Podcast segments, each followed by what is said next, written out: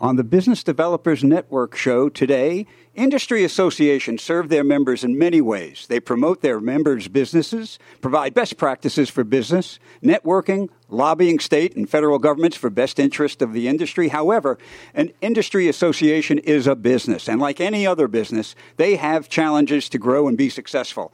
Today, we are fortunate to have Ed Crowell, the president and CEO of Georgia Motor Trucking Association, the fourth largest trucking association in the nation, and Nathan Goolsby, the chief development officer, to enlighten us what it takes to grow a successful industry association. Welcome to the Business Developers Network, where today's leading business developers share and learn innovative business development concepts to generate greater value for their businesses. Hosted by Artie Ruderman, Principal of Innovative Growth Solutions broadcasting live from the Pro Business Channel studios in Atlanta and worldwide across the PBC syndicated networks. This episode made possible in part by Innovative Growth Solutions. For more info, visit igscorp.net. And now, please welcome your host of the Business Developers Network, Artie Ruderman. Hello, this is Artie Ruderman, your host for the Business Developers Network show. Industry associations are a business. And like any other business, they have challenges to grow to be successful. Today, we're fortunate to have Ed, Ed Crowell, the president and CEO of Georgia Motor Trucking Association, the fourth largest trucking association in the nation, and Nathan Goolsby, the chief development officer, to enlighten us what it takes to grow a successful industry association. Uh, first, a good morning to Ed and Nathan. Hey, good morning, Artie. Good morning. And, and let me do a proper introduction for Ed, and then you could add anything that I might leave out, Ed. I have you as the president and CEO of the Georgia Motor Trucking Association. Uh, you're an established leader in not for profit and trade organizations. Nonprofits usually require its management to assume multiple tasks, and Ed, your expertise includes management, budgeting, legislative governance, business development, education initiatives, and I think I just found out cleaning toilets. Absolutely. yeah. And more importantly, uh, he is particularly adept for adapting to changing business conditions. And Nathan, uh, you've done a, a, wonderful job increasing membership since you joined the organization. Uh, as its chief development officer, um, kind of of interest, and I don't know how this prepared you for the job. Uh, before joining the Georgia Motor Trucking Association, Nathan worked with the Georgia Department of Corrections, which may come in handy if those monthly meetings get a little rowdy, right? Yeah, they get crazy. so let's go back to a little bio because sometimes it's good for our listeners to know a background. Did I capture everything, or is there anything you'd like to add? Well, I, have often been accused of being a jack of all trades and master of none, but actually, I think that works well in the trade association world. So, uh, if we get a little arcane, I've also been privileged to work at the White House when I first got out of college. And uh, I also serve on the board of the local electric utility uh, here near us, Cobb EMC, um, as well as on the board of Gas South, the gas marketing firm. So uh, all of that helps when you're running a trade association because it's different experiences that you bring. Uh, your what you've learned, you bring those experiences, you bring what you learn from other executives to the business. Well, not only on, on a practical, business practical side, but you know, having that, that government exposure, I think, is very helpful because a key to a business association is, is lobbying on its behalf to the government on the state and, and federal, local and state, federal. Uh, Absolutely. Nathan, did I, I, I cover you fairly? Yeah, I think so. It's funny. It was Department of Corrections, and then now it is, I believe, the formal name is the Department of Community Supervision so they they brought together probation, parole. I think they have. There's another department that they brought in with it, but um, yeah, it's funny. I've through some other sales backgrounds that I have, law enforcement now to this. I've I, I think I've covered the entire spectrum of humanity in in dealing with, with everybody. so it, it's funny. It was, a, it was a weird way to get here, but uh, it certainly was was proud to do it, and um, glad to be here now. Well, let, us talk about the business side of, of, your association. And there are many listeners that are, have nonprofits, which your association is, which does not necessarily mean it does not generate revenue um, and, and, profit for that for that matter. Um, so, membership wise, uh, Nathan, what, what are we looking at for the? It's the fourth largest trucking association in, in America. I'm going to want to drill down on why you think that happened and how many members are we talking about. So, you know, if I go into our system and pull it up, I mean, I think we've got around 2,000 members or so that we've got within the system. Um, You know, I wish we were on video because listeners could see my eyes just shut up. That's amazing. Well, Yeah. I, I was just going to say, I think it's important to specify too that our membership is corporate or company based. Mm-hmm. Um, so it's not 2,000 individuals. Those those firms actually represent over 100,000, 80 to 100,000 people who work here in Georgia. My eyes can't go any further in my head, Ed. yeah, so when the it's funny when, when they, and it's that's one of the challenges that we actually we, we deal with, especially when leadership changes hands or, or you know folks shuffle and go company Mm-hmm. No, to company. Is yeah. you know we you initially have a, a main point of contact within that company, and and we do have to stress, okay, this is for your company. We can have 5, 10, 15, 20 people within your organization that are active members of the association, and, and that's something we have to you know continually remind people because if you know if our main point of contact leaves and then the next person moves in, they're like, "What is GMTA?" So that's something that we we do have to constantly um, remind people of.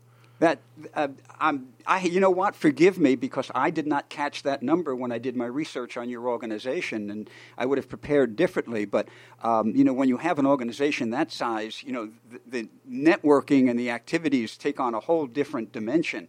So we, we can kind of talk about that a little bit later. But um, for uh, again, for the listeners, it's important for us to realize that 80% of freight is moved by truck, not train, not plane. We're talking rolling wheels, rolling rubber. Uh, that's, so that's very important. And there are some very significant um, demographics taking place in the trucking industry right now. Do you want to elaborate on that? Or if not, I'll, I'll, I will lead it. But I think you know what I'm referring to as far as the age of drivers and drivers uh, not coming no, into that- the industry. That's a great question, um, and you know, it's we're not unique, but uh, I know other industries are facing the same uh, problem in that uh, the baby boomers are aging out, and uh, they're heading into retirement, and a whole lot of the people who've been driving trucks are, uh, you know, ten years ago they were in their 40s, now they're in their 50s, some are in their 60s and 70s, and they're uh, they're starting to head for retirement, and it's a struggle to get the younger folk to come in and join us uh, in the industry. And there's a, there's a plethora of reasons for that, some of which we're successfully addressing and some of which we're not. But um, the upside for somebody interested in a job is that the salaries are skyrocketing in trucking. Uh, we've got truck drivers now starting at near ninety thousand dollars a year as a starting salary, um, and that certainly makes it something worth looking at. I, you know, I cannot pass a, a truck on the highway that does not have a sign on the back saying we'll pay more than the other guys. Yep. Right? Uh, what is the average age? I, th- I thought I heard it, but I want to hear it come from trucking experts. What is the average age of a truck driver today? The average age right now is in the middle fifties. In the middle 50s. Yeah, and heading up. And heading up. Um, yeah, and, and it is, um, if you look at the demographics, if you chart it out, it's a cohort that's just been running through for 20 years. They were in their middle 30s and 40s, and now they're in their 50s. They're going to head to the 60s. And uh, what's happening is there's not a good bubble behind them. Um, now, some of that is strictly demographics because the baby boom generation was so large and so many people to work. And then the two generations that followed that, they were smaller and there's fewer people. The millennial generation is coming on now. Um, actually, some of them are in their 30s. They're, they're already working, but uh, that is actually a larger cohort of people than the baby boom generation. So I there's, didn't know that. There's Huh, ample I should have, opportunity but I didn't. But yeah, they are. There, there are more millennials than there are baby boomers, and uh, and so that's good for the economy because that's that many more people who can go out and get employed. so why are they not interested in driving a truck? Well, that's a, a great question, and there's a couple of reasons. One is, you know, we'll blame ourselves first. The the salaries have lagged; they haven't kept up, and now they're catching up, which is great. Um, there are some regulatory prohibitions, some of which don't make any sense. Uh, it is legal for an 18 year old to get trained to drive a truck and drive it anywhere in the state of Georgia, say, for instance, from Valdosta all the way up to Dalton. But that 18 year old can't cross the bridge from Augusta to North Augusta, South Carolina. It's illegal for an 18 year old to drive interstate. So an 18 year old can drive the full length of California, but you know, or the full width of Texas, but they're not allowed to drive interstate. Well, interstate is not surprisingly where the biggest money is and the most interest and the most traditional thinking when it comes to trucking. Uh, that's where you want people to be, and the greatest need for drivers. And so we've got 18 to 21 year olds are not allowed to drive in that industry. that makes it tough because if you're a good employee, and you know, Mm-hmm. a lot of times you've found a career by then. Yeah. You know, so that's one of the issues we're trying to work with, and the others are uh, just doing the things to make the industry more attractive to people and getting it up to speed. We are becoming very much a high tech industry and very much a, uh, an industry that attracts people who are interested in technology. Uh, I don't know if you've heard about it, but a lot of people have heard about autonomous trucks and uh, some of the things we're doing there. Um, you know, it's an exciting time. It really is.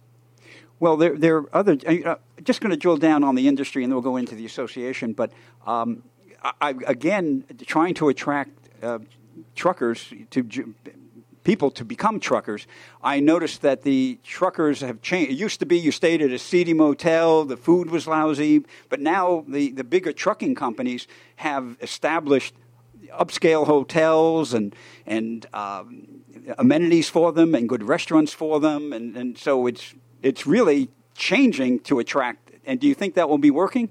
Yeah, I, I, think you're exactly right, and we're going to see more and more of that. And some of that is data driven, some of that's technology driven, in that in that they can do that sort of thing. They can plan routes more effectively, and when you can plan a route more effectively, you can plan where you're going to park the truck for the day, and then you can plan where the driver has to stay overnight, whether they want to stay in the sleeper cab. Um, sleeper cabs themselves have become a story. I mean, they're they're like a high high tech RV now. They're very comfortable, Yeah. Mm-hmm. um, as opposed to just a bunk over top of you know a, a cargo hold. Um, so all of that's working together to help us to do a better job to make it more of an enjoyable lifestyle.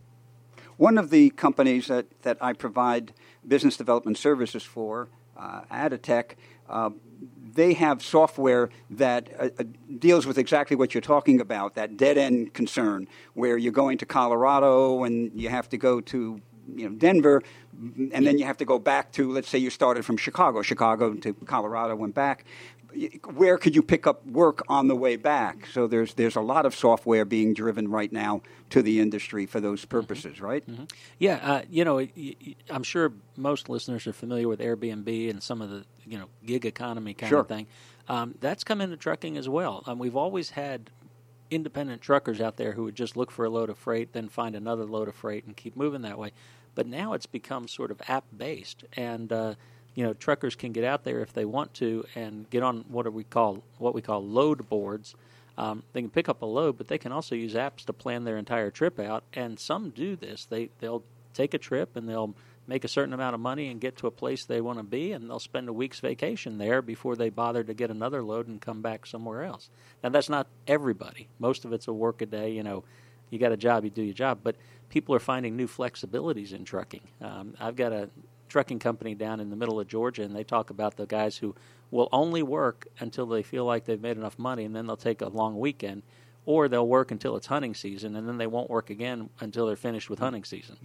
And uh, you know, it's like they can plan their life that way. That's a great quality of life. It it is. You know, I, I I didn't mean to drill down as far as I did on that, and I'd like to get back to your, your association, but I do find it kind of very very interesting. And gosh, I mean, you know, moving moving product is is, is so important to us all. What would Amazon be without trucks? Yeah, non-existent. Right, right. So let's go to the Georgia Motor Trucking Association. It was established in 1933, That's correct.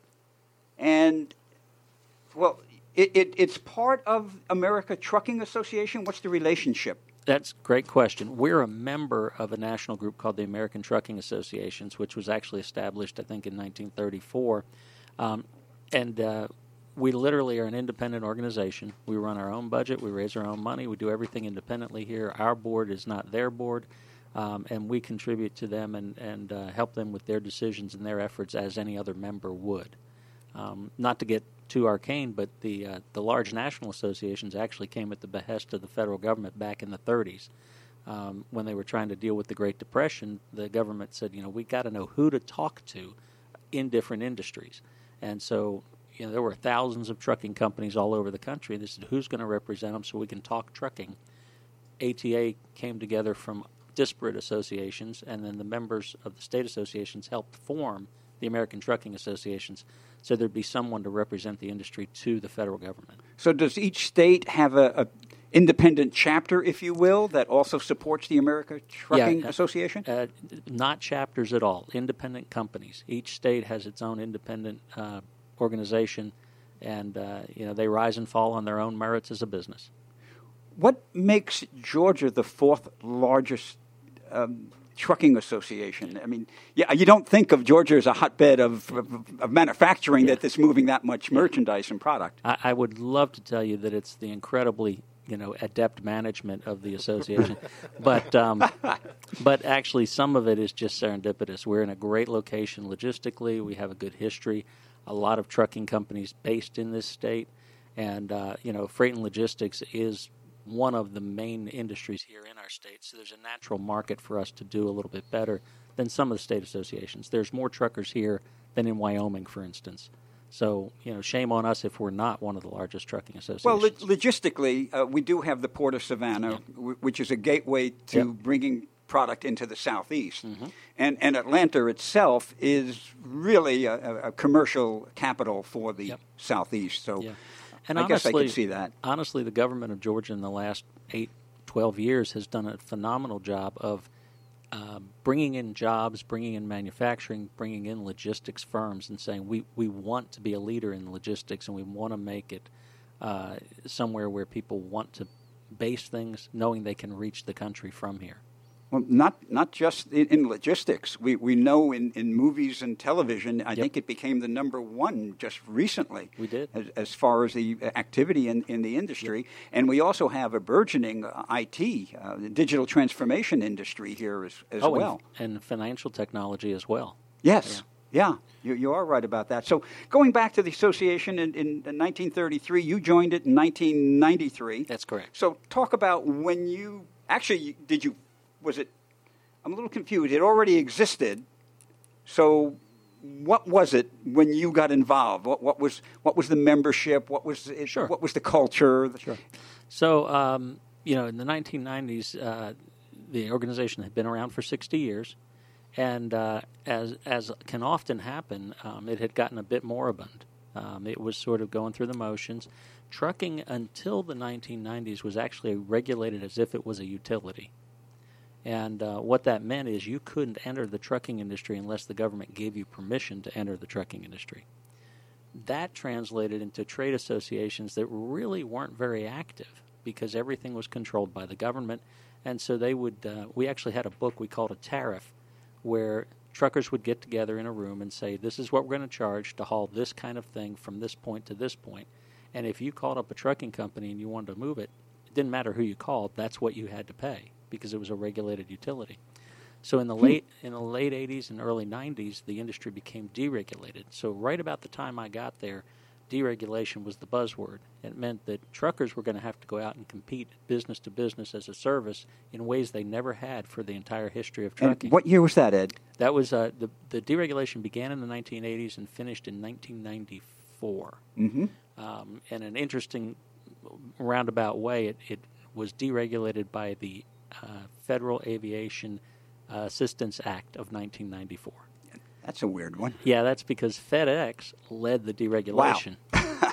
and uh, FedEx was formed as an airline, not as a trucking company. Right. Even though they have a lot more trucks sure. than airplanes. Huh. So that's a real, real long story to get to the question you asked of what it was like. It was sort of moribund. It was, uh, we hadn't been investing in our infrastructure, our, our IT, or anything. We literally had a tape spool computer the size of a refrigerator that would run, and we had a bookkeeper, sweet as could be, but she did all the books on a paper ledger with a, you know her pencil and penciled everything out. And uh, I used to have a, a, motto around the office when I did get in there that we were going to move boldly into the 1940s. uh, and that was being progressive. That was being progressive. Uh, how many members at that point in time? Uh, back then, I think we had about six, six or seven hundred members. Mm-hmm. Um, you know, Reasonable. Yeah, it, it wasn't bad, and, and there were, you know, quite honestly, not as many trucking companies. They were they were mostly old line firms whose families had gotten that government position or permission. It was called authority, who had gotten that government authority back in the 30s or the 40s and had held on to it uh, ever since. And so they didn't compete with each other. They didn't compete with anybody. They just ran their company, ran their family business. All right, let, let's talk about the, the actual business side of of your association, because many of listeners listening who have organizations could can relate to that. So, you're germane to your business in particular. So safety is the number one, uh, and, and, I'm glad to see that on the website. That's the first thing that it yep. speaks about it is safety. Best business practices for your your members to learn from each other, and you bring in outside resources for them. Highway safety, which mm-hmm. is different than safety, right? Right. Um, credential certification, which I think is important. Um, filling them in on legal trends, lobbying at the local, state, and, and federal level for their best in industry, uh, best interest of the industry, such as lowering taxes on the freight industry. And you brought up some very good points about earlier regulations that probably were lobbied to to revert, and and networking in general. So, um, also, I just want to point out that Georgia Motor Trucking Association's members support a variety of charity charitable organizations as well. The Gary Sinise Foundation, helping wounded veterans, um, fire first responders, and their families. And this is kind of interesting because most people don't think about this that you're on the front line for truckers against trafficking. That's mm-hmm. kind of interesting. Can you talk about that just a little bit? Sure, sure. That, well, you covered the waterfront. There's a lot to talk about and all that, but we'll, we'll start with uh, truckers against trafficking and work our way back. Um, yeah, the um, the sad truth is that that most human trafficking in this country is very mobile. Um, that they will take the uh, the children, you know, the, the girls or even the boys that they have uh, control of, and they'll move them from city to city to keep them from establishing any kind of relationships with anyone that could lead to them escaping from that. Hmm.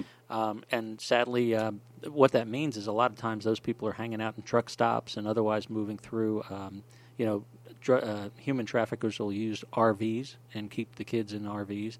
Um, so, a woman, um, and now I've lost her name, which I, Kendis, um, I can't remember her last name, and I hate that. I'm sorry, Rich.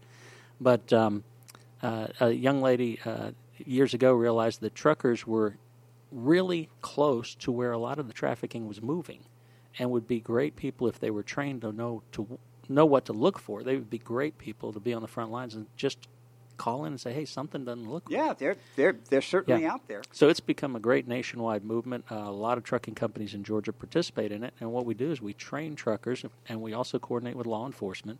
So that they know the signs of um, you know someone who's being trafficked. Yeah, you're, you're out there early in the yeah. morning in, in those locations for sure. Yeah. So uh, an industry association is a business. Nathan, what's the subtle difference for managing and growing an, uh, an association as opposed to typical for profit businesses. Yeah, and you know, the referral business in in the association world is very difficult.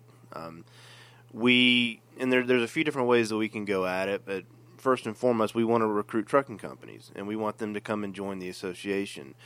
Going along with that, we have affiliate members, and that's pretty broad. And I know we've talked about that before, but that's that's anybody who's offering a service or a product to the industry.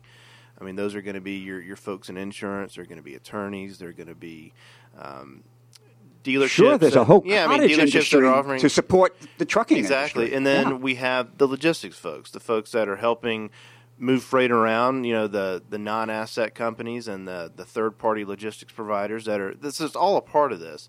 So it's a little bit different, and it was kind of a shock to me when I first came on board because we're not exactly selling a physical, tangible product. I mean, we sell some of the, the ideas and the concepts that, that we bring to the table, and some of the the the wins that, that Ed brings on the political side. Um, and you talked about some of the training and the other um, things that we can provide to these people. So it was a little bit difficult for me, kind of wrapping my head around it at first. So we somebody made it a little bit clear to me when I was talking to him on the phone, and he goes, "You kind of act like a clearinghouse," and I said, you know that that's kind of right. Um, we are able to bring all these different aspects of the industry to one location, and if you're a trucking company and you have a specific need, if I don't have the answer for you, I can point you in this direction, or if somebody's looking for a particular service on, on the other end, I can I can try to help them find the right person to hopefully grow their business and and would be a good contact for them moving forward. Sure. So it's mm-hmm. it, it's different than you know directly selling a product to someone because that's not really what we're doing. Um, so we kind of have to do it a little bit differently, and, and we have multiple providers that might do the same sort of thing. So we can't, you know, directly say this is GMTA's preferred vendor. Um, so, and that, and some of that comes on to how is that person going to use their membership? You know, are you, how are you going to use it to network, and and how are you going to use it to help grow your own business and, and maybe sell your own product? Um, Ed, going, go ahead. You going to say something? Yeah, I was just going to say. I mean, Nathan made some great points there, and you know, one of the problems we have, or one of the issues we always have to deal with, is that that the reason we exist, the main reason we exist, is political to represent the industry to the government, um, but it's not a profit center. It is something that we have to do, and, and when we're successful, it benefits everyone in the industry, whether they're members or not. And so um, we need to constantly remind people that if we don't have enough members, we won't be successful. So it's one of those where you know you got to help us help you do good, and uh, we could go into details about the literally tens of millions of dollars that truckers do not have to pay or can use in other ways because of the work of the association. Um, but it's it's a tough sell. It's tough to remind people of that all the time. And it goes back to kind of what you had said before, where we are located within the country and in the southeast. We have members that are able to join GMTA that are might be based in Florida or Alabama or South Carolina, because for them to get to anywhere they want to go, they're going to have to get onto a Georgia road at some point. Not if they're 18 to 21. not not if you're under 21 years old, but if you're over 21, yeah, you're going to be coming through Georgia at some point, and because of that, you have an interest in what we're doing here in our state. You know what? My producers are showing we're running out of time, and I didn't get to some of the questions. I'm going to throw them out there and just freebase a, a little bit. Um, so, when you uh, started the organization, you told about refocusing. You talked about you know, the infrastructure and and, and uh, software and things like that. Uh, what strategies did you employ? How were they implemented? And what lessons learned, and, and what could other organizations learn from what you did? That's a great question, but I got to tell you, in the beginning, it was shooting fish in a barrel. Everything was easy to fix because everything was way out of whack and way and, and old fashioned. You know, it it was just ridiculously simple in the front end. Now, now we do a lot more um, strategic thinking, a lot more planning, a lot more mar- market research. Uh, we've got a set of KPIs that we use just like any other business to measure. Um, Nathan has a set of goals, and and uh, you know we have regular weekly meetings and our progress on every every profit center that we operate, and uh, you know just make sure we're we're staying on budget. Um, you know, and uh, we also have a, a, strategic plan on our technology. Um, we want to make sure we're never technologically obsolescent. Uh, so we're always upgrading websites and social media efforts and things like that as well. Um, but yeah, sometimes I, I, like to think about those old days when I could, you know, I could make any decision and it was an improvement. So. You know, it doesn't sound too much different than any other business. No, it really isn't. It, it, right? Um, in, in conclusion, what uh, common trends and indus- uh, issues are there for the industry, and what are members looking for? Nathan? Yeah, so one thing that we've, re- we've really done here is I think back, I say the old days, I don't know, maybe going back to the 90s when, when, when Ed first came on board, but these days, really, folks are really looking for a return on their investment. I think before you could join a, a, a, trade association no matter what industry you were in, and you just did it to support it. And you did it to support your industry. You were told that was something that you were supposed to do, and that's what you did. Um, now, with the amount of technology that we have, the amount of information that you can get um, anywhere that you absolutely want to, um, we have to approach it at a little bit different area So, how how can we provide a return on that investment? And so we're trying to structure it a little bit differently and trying to bring in this this next generation of leadership um, into the association so we can continue to have relationships with these companies that we have for a while. But we've really turned membership and sponsorship into an annual business unit. I mean, it's not something that okay, this event's coming down on the calendar and we're now we're ramping up for that. We're trying to sell sponsorships throughout the entire year. We're trying to recruit new members throughout the entire year and instead of focusing on specifically when things pop up pop up on our calendar, um, I'm doing this 12 months out of the year and we're starting to identify what times of the year people are more likely to either want to join the association, how they want to sponsor. We've set up annual options to where folks with one stroke of the check can can literally sponsor everything that we do throughout the entire year, and that's really tremendously helped us, and it helps us set up our year. So we already know where we're where we're at on, on certain events and, and certain issues that we're dealing with. You yeah, know, Nathan, Nathan, touched on one important point there. He, he went right by it, but um, I think, like a lot of businesses, we're getting more and more emphasis on our data. We're watching and mining that data to see what it's telling us, and then we can act and react based on real data as opposed to anecdotal experiences.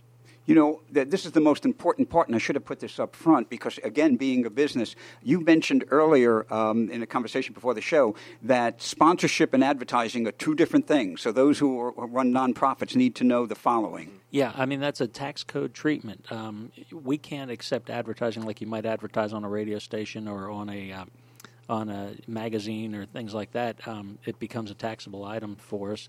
Um, that's why your trade associations, GMTA and all others, ask for sponsorships. It's because the code wants us to do things that way.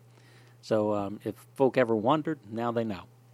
Well, this was excellent. Thank you very, very much. So, in conclusion, uh, just in 15 seconds, anything that either one of you want to say or that we didn't cover or leave or leave out?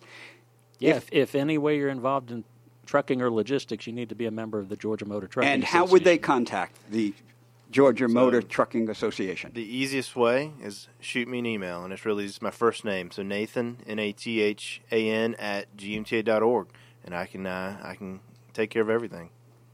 Well, thank you, Nathan. Thank you, Ed.